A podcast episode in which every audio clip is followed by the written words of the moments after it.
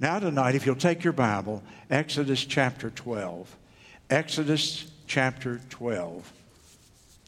I'm going to speak on the subject this evening the birth and the death of freedom.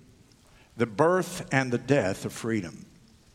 There in Exodus chapter 12 is the story of the Passover that the Jews still to this day observe on an annual basis. The Jewish tradition in Jewish families is for the youngest child present at the Passover, the Seder ceremony, they call it. The youngest child reads the Passover story to the family once they're of reading age. And then the family discusses four questions. The first of the four questions from this text is what makes this night like no other night? What makes this night like no other night? Well, then they answer that and they discuss it.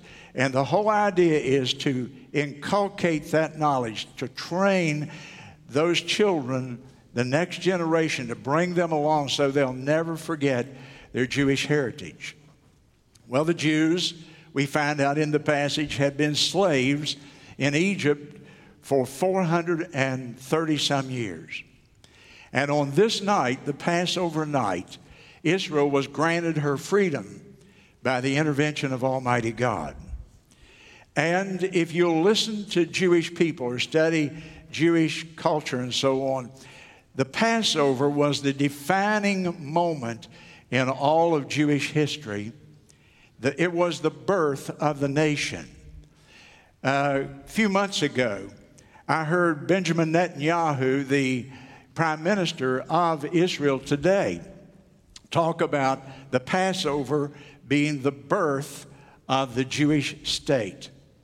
And freedom lovers of all kinds, all countries of the world, have been drawn to this passage of Scripture because Exodus chapter 12 is unique. It is the first time in the history of mankind when a nation was born in freedom. There have been lots of nations before this, but they were not born in freedom. They were under tyrants and totalitarians, and nations were usually ruled by kings and potentates in those days. This is the first example of a nation born in freedom from its very beginning. That people who have been slaves for four and a half centuries have now become free people. Freedom is practiced in all areas of their life. Now, the scriptures record the event here, but I'm going to go back to give uh, just a, a little touch of background to it. And I'd like for you to go back to chapter 5 and verse 1 with me, and you'll read these words Afterward, Moses and Aaron went in, and they told Pharaoh, the king of Egypt, of course, Thus saith the Lord God of Israel, Let my people go that they may hold a feast to me or serve me in the wilderness. And Pharaoh mocked them. Who is the Lord that I should obey his voice and let Israel go? I know not the Lord, and neither will I let Israel go. And in, in the following verses, and the next five chapters or more, you find the plagues. God said, You're going to let my people go. And he sent the plagues to them 10 different plagues, culminating with the very last one, where God instructed everybody in Egypt, the Egyptians as well as the Jews, of course, to sacrifice a lamb, put the blood over the door post, over the, uh, at the top of the door and on the side post, and form a cross in essence with blood a picture of the cross of Christ that would come centuries later. And this was to indicate that the people were trusting in the blood of the Lamb for their soul's salvation. But this wasn't just about their soul, this was also about freedom. And so we pick up the reading in chapter number 12 and in verse 12. And I will pass through the land of Egypt this night. And I will smite all the firstborn in the land of Egypt, both man and beast, and against all the gods of Egypt I will execute judgment. I am the Lord. And the blood shall be to you for a token upon the houses where you are. And when I see the blood, I will pass over you, and the plague will not be upon you, upon that house to destroy you, when I smite the land of Egypt. And this day shall be unto you for a memorial, and you, you shall keep it as a feast to the Lord throughout your generations. You shall keep it a feast for an ordinance forever. And now, thousands of years later, the Jewish people still annually celebrate the Passover. It is one of the two highest holy days that they in which, in which they remember their heritage. The other is the Day of Atonement. Now, Go down to verse 29 with me for the sake of time. We'll have to skip some verses. It came to pass that at midnight the Lord smote all the firstborn in the land of Egypt, from the firstborn of Pharaoh that sat on the throne to the firstborn of the captive that was in the dungeon, and all the firstborn even of the cattle. And Pharaoh rose up in the night, he and all of his servants and all the Egyptians, and there was a great cry in Egypt for there was not a house where there was not one dead. And he called for Moses and Aaron by night. He said, Rise up and get you forth from among my people, both you and the children of Israel, and go serve the Lord as you have said. And take your flocks and your herds as you have said, and be gone and bless me also. And the Egyptians were urgent upon the people that they might send them out of the land in haste, for they said, We're all dead men. And so they left that night in the dead of night after observing the Passover supper. And if you will go down to the last verse of the chapter, it came to pass that self same day that the Lord did bring the children of Israel out of the land of Egypt by their armies. And so, two, two and a half million people marched out of the land of Egypt that night after Pharaoh said, I've had enough of your plagues. You've observed your Passover. Get out of here and go. Now, this event is spiritually significant. Many times I have preached on it. You've heard other preachers preach on it. It's one of the great texts in the Bible to preach a message on salvation. When I see the blood, I will pass over you. The plan of salvation is just as clear as it can be here. So it is a spiritual text, but it is also a political text. And to the Jews, this is not just a spiritual message, this is the day when their nation was born. This is the birth of freedom for the Jewish state. Now, I think that there's something even to learn from what I just said there. Because as I read through the rest of my Old Testament, the Old Testament prophets brought a message from God that was a spiritual message. But the Old Testament prophets also preached very strongly on political issues. You can't read but what they are talking about the culture of the day. But what they're, they're, they're, they are preaching messages that literally lambasted the king and the leadership of the country. They held back nothing. We have got this idea in America because of a misunderstanding of what church and state means that for some reason, when we walk in a church, we're never supposed to address anything that has any political overtones. In doing that, we have robbed you. We have robbed our people because our people need to be able to put their Bible in one hand the news events of the day in the other hand, and they need to be able to understand the culture in, ter- in terms of the Bible. Some time back, a man said to me, well, he said, You know, I, I think you're too political. I can't tell if I'm listening to the Bible or Fox News when I listen to you. And I said, I don't apologize for that, sir. Not one bit. In fact, that's one of the highest compliments anybody ever gave me. Because what you just said is my preaching is relevant. Because if all I did was preach little devotional messages it would make a bit of difference to a lot of people. People need to be able to look out at the culture in which they live, where you will go to work in the morning, and they need to be able to understand it in the light of the Holy Scripture. Now, number one with me tonight is the basis of their freedom was their covenant with God. I want you to again turn with me to chapter 19. And in Exodus 19 and verse number 3, Moses went up unto God, and the Lord called unto him out of the mountain at Sinai, saying, Thou shalt, thus shalt thou say to the house of Jacob, and tell the children of Israel, You have seen what I did unto the Egyptians, how I'm going to bear you on eagle's wings, and how I brought you out of Egypt myself. Now, therefore, if you will obey my voice and keep my covenant, won't you circle that word covenant in your Bible? This is a covenant relationship that is beginning here, that is being established between God and the people of the nation of Israel.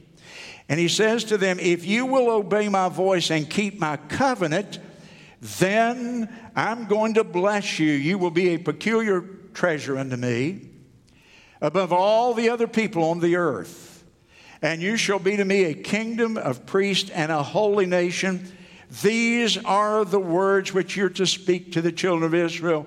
Tell them I would like to establish a covenant with them. Verse 7 Moses came and called the elders of the people.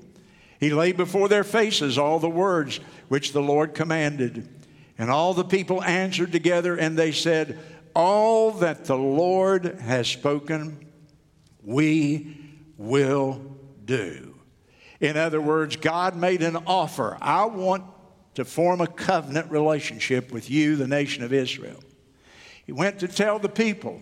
The people said, We accept that covenant. We'll make that agreement. All that the Lord has said, we will do. And if you will notice there at the end of the verse, and Moses returned the words of the people unto the Lord. As if the Lord didn't know, huh? But he said basically, look, the people said they take your agreement, they accept your covenant. We are now in this covenant relationship together. Notice some things about the covenant. That established the covenant right there. What is a covenant? You need to know the definition of a covenant as a Christian because the Bible is full of covenants. God made a covenant with Abraham, He made one with Adam, He made one with Moses, He made one with David. The Bible's full of covenants. If you don't understand a covenant, then there's much of the scripture that you will miss. What is a covenant? A covenant is a morally binding agreement between two or more parties. A covenant, a morally binding agreement. It has as its basis morality. A morally binding agreement between two or more parties. Sometimes it could be three or four parties. When a man and a woman stand here and are married, that's not a legal contract per se, it is a covenant, a morally binding, legal contract between two or more parties. Covenant an important Bible word. Who are the parties in this covenant? It's Almighty God Himself and it's the nation of Israel. And I want you to notice it's freely entered into. In verse 8, the people said, We accept it. There was no coercion. They didn't have to make the covenant with God that day, but they chose to make that covenant. It was in their best interest to make that covenant. All that the Lord has said to us we will do. They freely entered the covenant. The details of this covenant contain most of the books of Exodus, Leviticus, Numbers, Deuteronomy. In those books, you will find 613 commandments in God's covenant with the nation of Israel. 613 commands, and the commands cover the whole sphere of life, the whole spectrum of life. It involves everything. It involves their faith and their religion, but it involves their political life, their moral law, their civil law. It involves regulations for the family, for marriage, for business, operations. It covered the whole gamut of life. The covenant with God contained in the Torah, the first five books of the Old Testament. And notice it's morally binding. In fact, in Deuteronomy, there are two or three chapters where it tells you the blessings if they obey the covenant.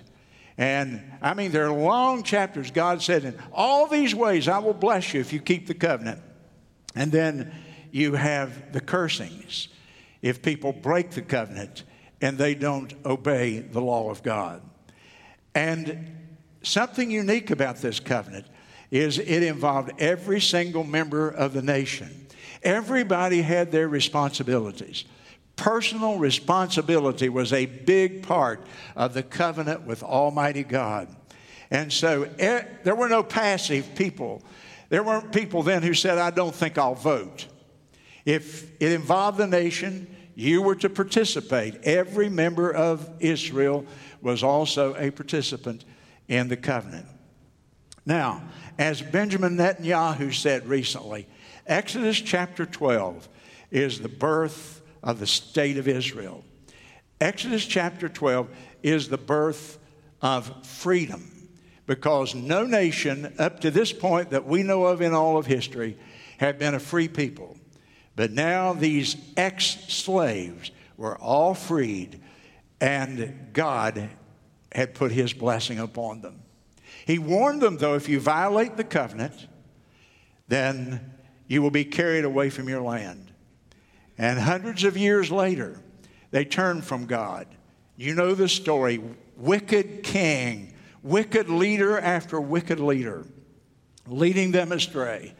And finally, we see them carried away captive, the northern kingdom into Assyria, and the southern kingdom carried captive into Babylon.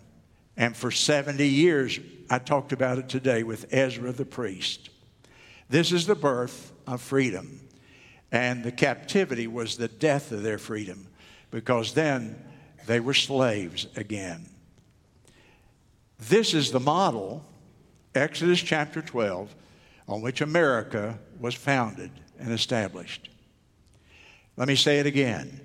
When the earliest people who came to this country from Europe, when they were looking for a model of how to begin a new nation in a wilderness land, they looked to Exodus chapter 12. That is why this is so critically important as a chapter.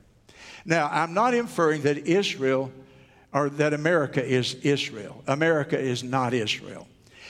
We are not replacement theology people. We don't believe that now the church has replaced Israel in God's economy.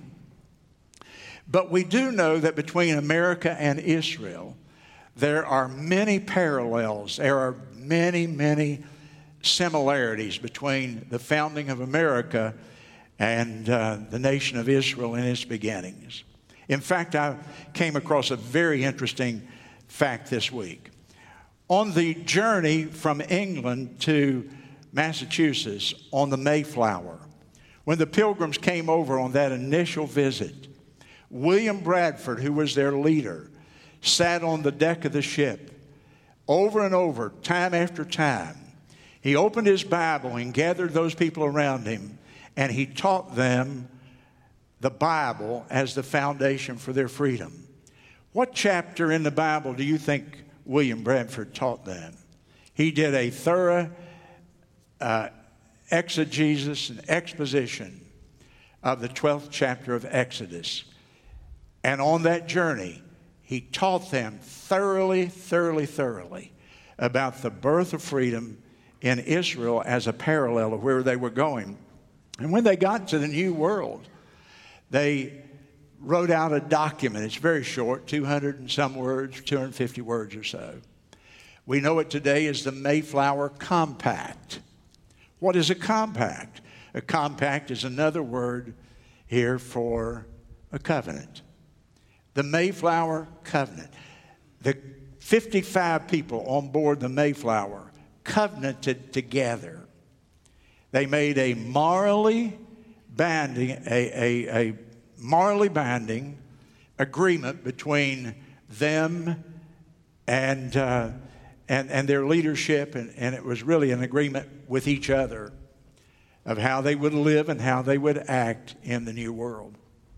Now, when the nation was finally established in 1776, which was 150 or more years later, America's formed a co- America formed a covenant too. And the covenant, we know it today, it was written down. And we have a name for that covenant. We call it the Declaration of Independence. We call it the Constitution of the United States. Both of them bear remarkable semblance to covenants.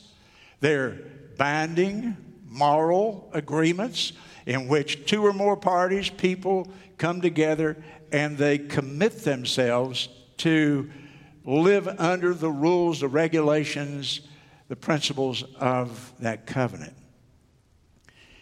And in both of those documents, our founding fathers recognized that the idea of natural rights, that every human being is born with natural rights.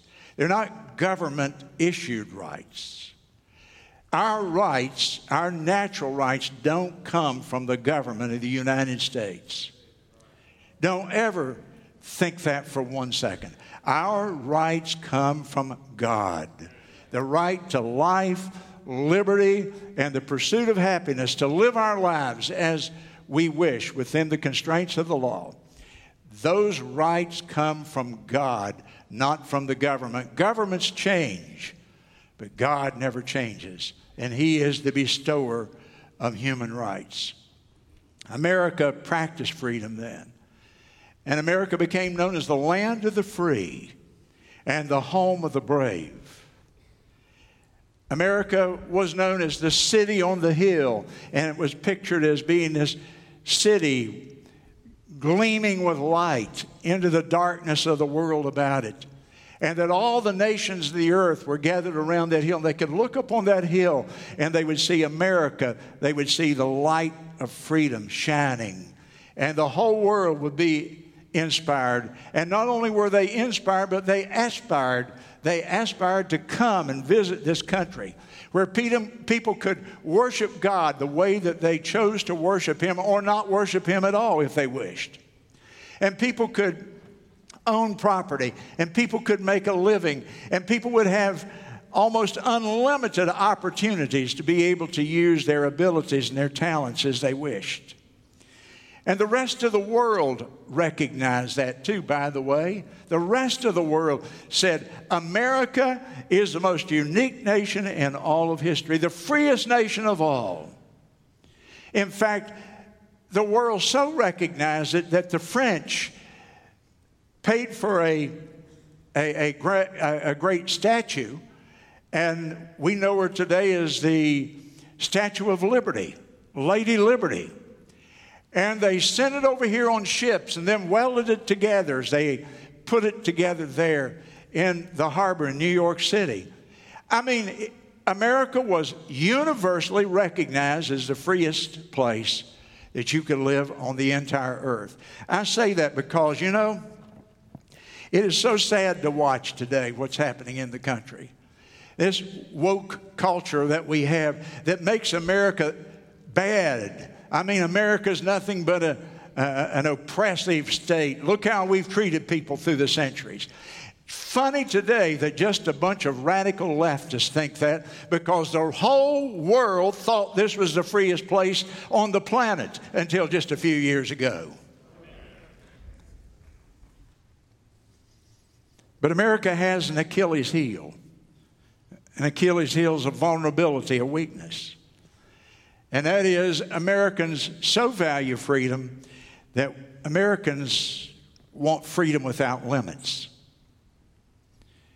And freedom without limits is not freedom. Freedom without limits is lawlessness. Freedom without limits is anarchy, it's libertinism. Freedom without limits destroys freedom in the name of freedom. I want to say that again. I hope you'll get it because it's what's happening right now as I stand here. Freedom in uh, freedom without limits destroys freedom in the name of freedom. While we talk about freedom, we're actually destroying freedom.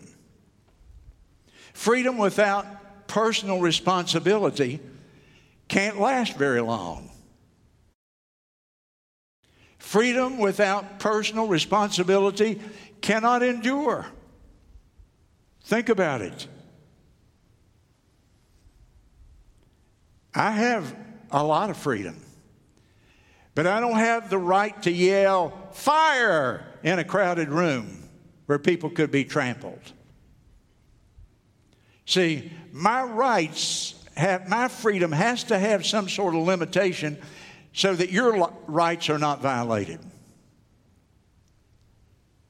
For 47 years now, we've had a big debate in America, probably the biggest single debate of all. It involves more people than any other debate. The issue is this Does a mother have freedom to take the life of the child that she's carrying in her body? Now, those who would say freedom is unlimited say, yeah, she can have that baby killed and removed from her body if she wishes. But those of us who say, we believe in freedom, but freedom has to have limits or it becomes, it, it, it becomes an awful thing. It becomes lawlessness. And we say, no, somewhere there, her freedom ends, and the life of that baby has to also be recognized and valued. President Lincoln, when he was in office, gave a parable and he had such common sense, you know. He'd tell a little story and then it would have such meaning. He talked about a shepherd who drove a wolf out of a sheepfold. And then he said, To the sheep, that shepherd is a liberator. To the sheep, they love and respect that shepherd who drove that wolf away. But to the wolf, that shepherd is a desperate, despot. He's a tyrant. He is uh, the destroyer of their freedom. Freedom must have limits, and when a nation says there's nothing that's beyond the pale, then you can watch the deterioration and the disintegration of that nation. Josh McDowell, a leading apologist of our day, points out in one of his books that there have been two revolutions in modern day history. There was the, or the 1776 revolution in America, the War of Independence. And he says the War of Independence produced the Declaration of Independence and it produced the Constitution two of the three greatest political documents in the history of mankind, the other one being the Magna Carta,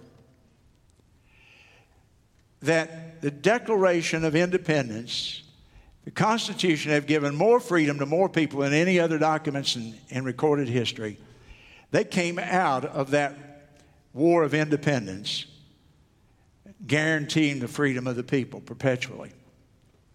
The other revolution is the French Revolution, 1789. It set the common people, though it, it was different. It was not built around the idea of a constitutional republic with people living under the Constitution being the highest law of the land. France was all a foment with revolutionary spirit. I'm afraid, like America today. And what the French Revolution set various set groups against other groups in the culture.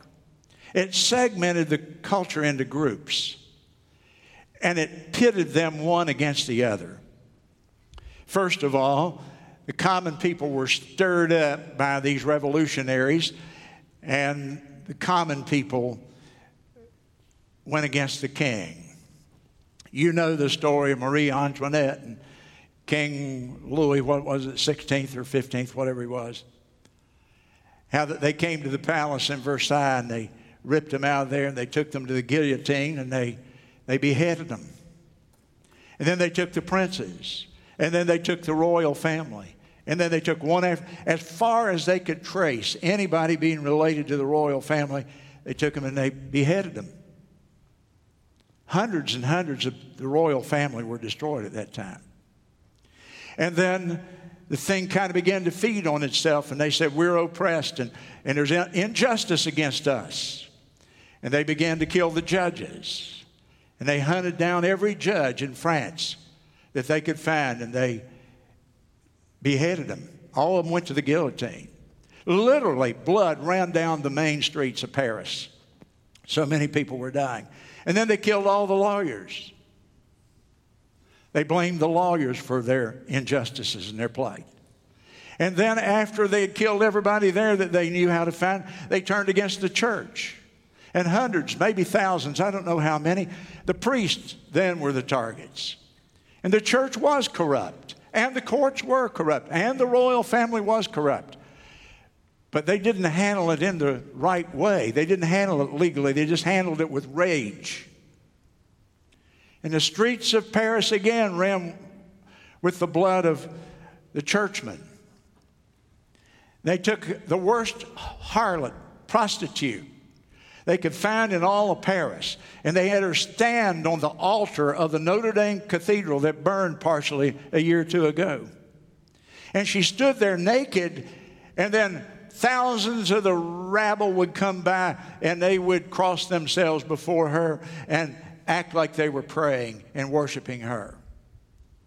They said, There is no God except the God of reason. And then, after they had gotten through with the church, they went after the property owners and the landowners. And if you owned a piece of property, if you owned a house, if you owned a farm, then they came after you. And the thing fed on itself and fed on itself and fed on itself. The darkest, most violent, evil time, perhaps, that we know about. In fact, when you studied it in history, you talk, they talked about Robespierre and all of those guys that were in that, leading that thing over there. And then what did they end up calling it? The reign of terror the darkest days in the history of all of Europe. One group against another, pitted against each other, violent, burning, raping, sacking, and killing. And that's what happens when you pit people against each other and create division in the country. It can actually I pray God it never happens again anywhere, but it could actually happen when everybody is so divided and, and the political leaders feed on the hate. I don't wish this on anybody. Make it clear. Did you not read, though, this week that Nancy Pelosi's house was vandalized by Antifa? And you know what I thought when I read that? Mm hmm. What goes around comes around, Nancy. And when you feed that class hatred and those identity politics, that's what you're going to get some, at some point. It's going to come back against everybody. And our country's now so tragically divided and divided into groups. They don't call it groups, they call it identity politics. What is uh, identity politics? It's when you are defined as a member of a group, a group in which you are a member of, rather than by your personal character. And so you're not looked at as an individual anymore. You're looked at as you're white or you're black, you're Hispanic or you're Asian, you're rich or you're poor or you're, you know, you're old or you're young and they pit these groups against each other. These, the politicians are the guys who are doing this. And you're no longer judged by your character and your individuality and your personhood. You're judged as you're a member of the certain group. Divided the races. Martin Luther King was famous for saying, I look forward to the day when a man is judged by the content of his character, not the color of his skin. And man, we made so much progress. And now that's being reversed because a man now is judged more by the color of his skin than he is the content of his character. We're divided by sex. To be female is to be oppressed. And all you men, we are oppressors. Now, I don't think my wife would say she's oppressed. I don't know. Maybe I ought to get, go further on this one. I don't think my wife would say she's an oppressed person. I certainly never intended to oppress. But do you know what? Because I am male and she is female, she is the oppressed in this culture and I'm the oppressor. We judge people by the group identity politics, dividing, slicing up the culture. In the economic side of it, if I'm poor, I'm oppressed. I'm a victim. And if I'm well off and affluent, I'm an oppressor by virtue of the fact that I've prospered. There's seven, I looked it up. I'm not making this up. I looked this up. You can look it up. Google it. After you get home, please don't do it now. But you can Google it. Google gender identities. There's 72. I said 72 gender identities now listed. There are all kinds of people, uh, uh, a binary, cis, whatever, uh, you know. And all of them, every single one of them are victims of something. Pitting people against one against another. And of course, when it comes to religion, oh, Christianity has been nothing but an oppressive religion. And so we have this anti Christian bias building. Now, listen to me, just reason with me. When you set one group of people against another, and you keep pouring the gas on it from the media, and there's no covenant, no morally binding thing that we all commonly agree on anymore. You have another French Revolution. You don't have an American revolution that craved independence and freedom. What you have is a raw power struggle. If you don't think that's true, look over to Georgia tonight. A raw power struggle, period. Everything else has been forgotten.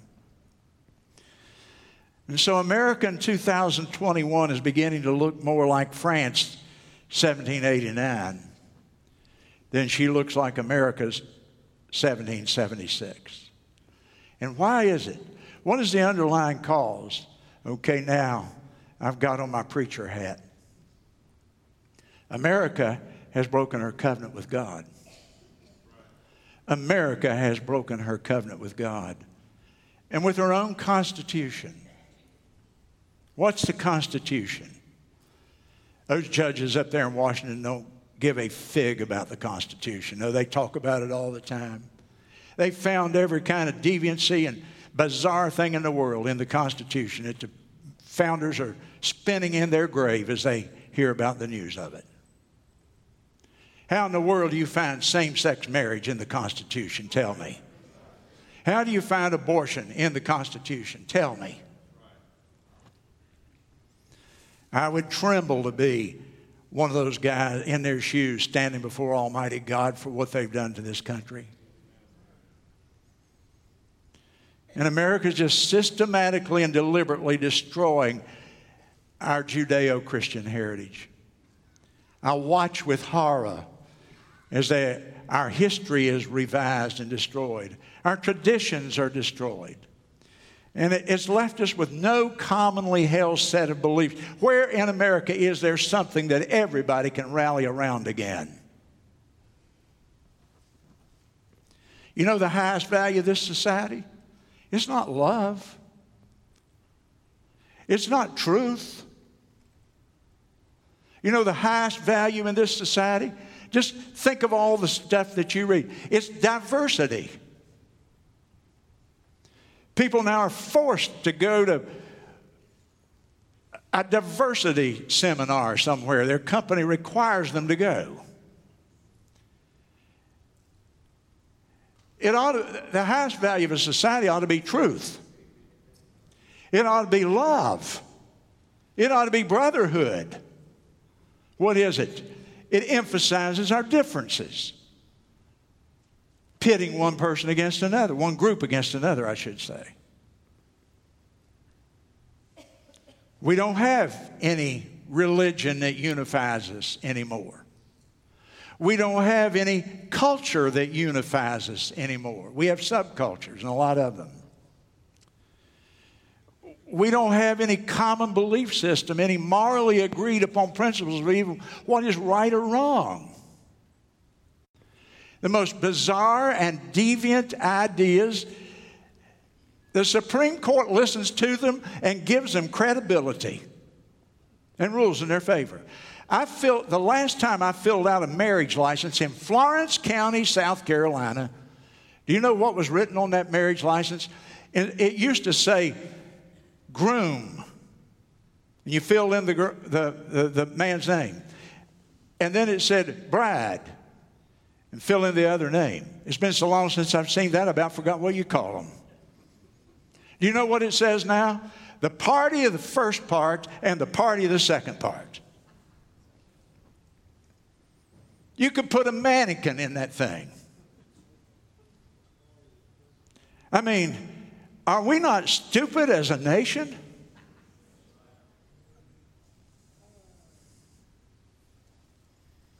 All of this because America has broken her covenant with God. John Locke in 1689 said, Taking away God dissolves it all.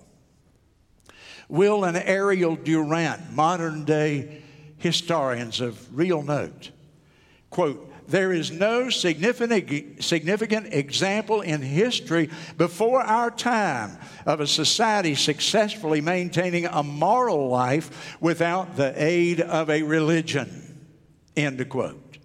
Lord James Bryce, the British ambassador from England, 1900 to 1910, lived here for 10 years and wrote a book called The American Commonwealth. He studied American culture, and this British nobleman then went back and wrote this book. And here's what he said after being here for 10 years, and this is 110 years ago. The, the only thing holding America together is its religion.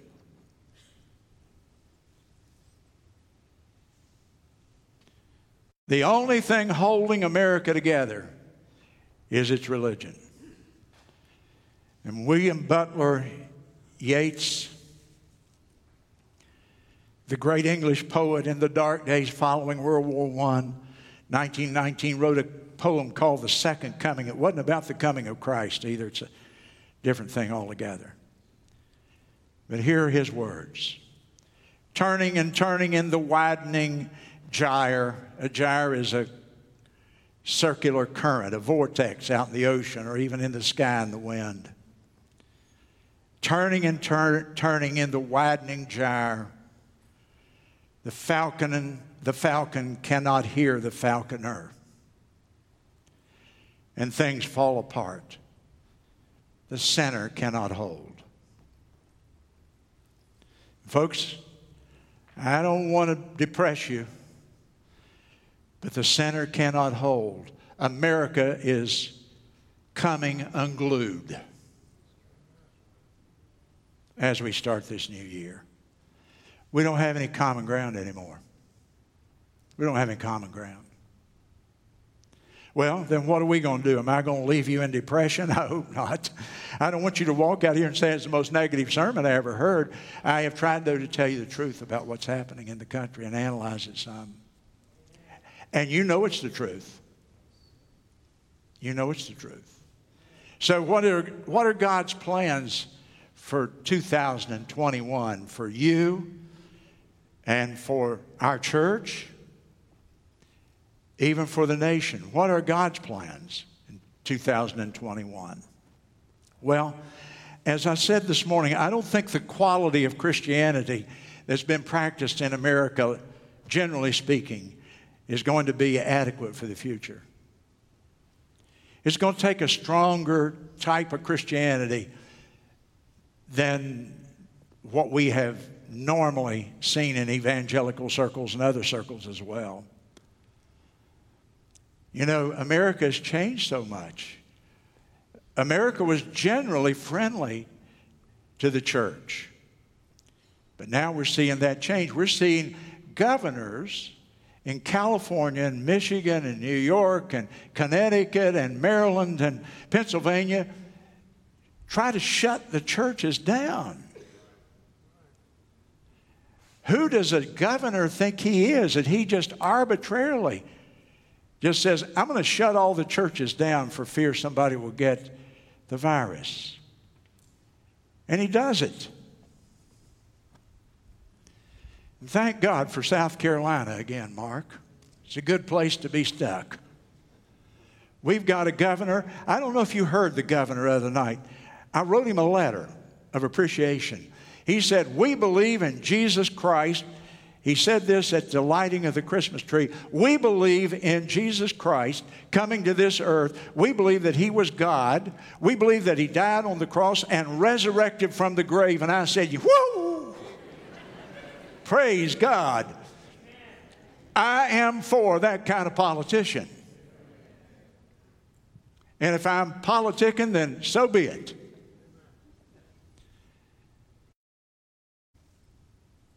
But generally speaking, that's not happening. I read a book recently, I referred to it by Rod Dreher called Live Not by Lies. He said, Be prepared for a soft totalitarianism. And by that term, soft totalitarianism, he means government trying to control every aspect of our existence. But in spite of everything that has happened in 2020, I'm going to tell you this mark it down. God's plan has not changed. It hasn't changed for the country, it hasn't changed for our church, and it hasn't changed for me and for you as individuals. Mike couldn't have sung a better song.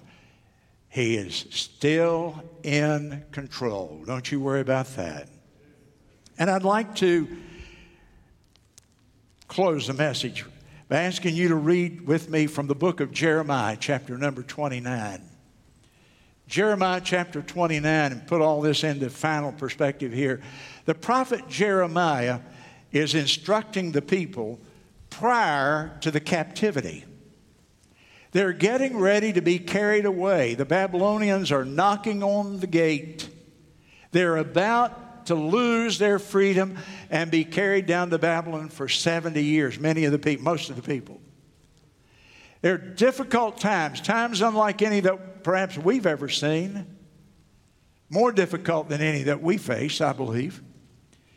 But he did not leave those people without hope.